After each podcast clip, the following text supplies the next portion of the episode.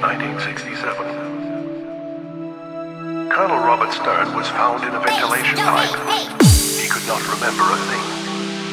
Moments later, he fell into a coma. He is the sixth person from the Air Force Base since 1963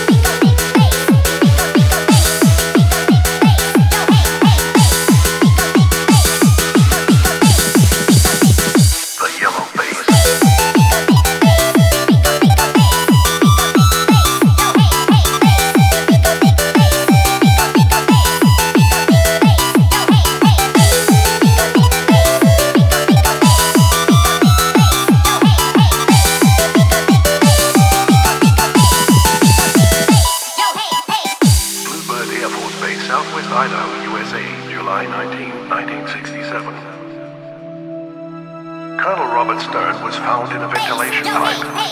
He could not remember a thing. Moments later, he fell into a coma.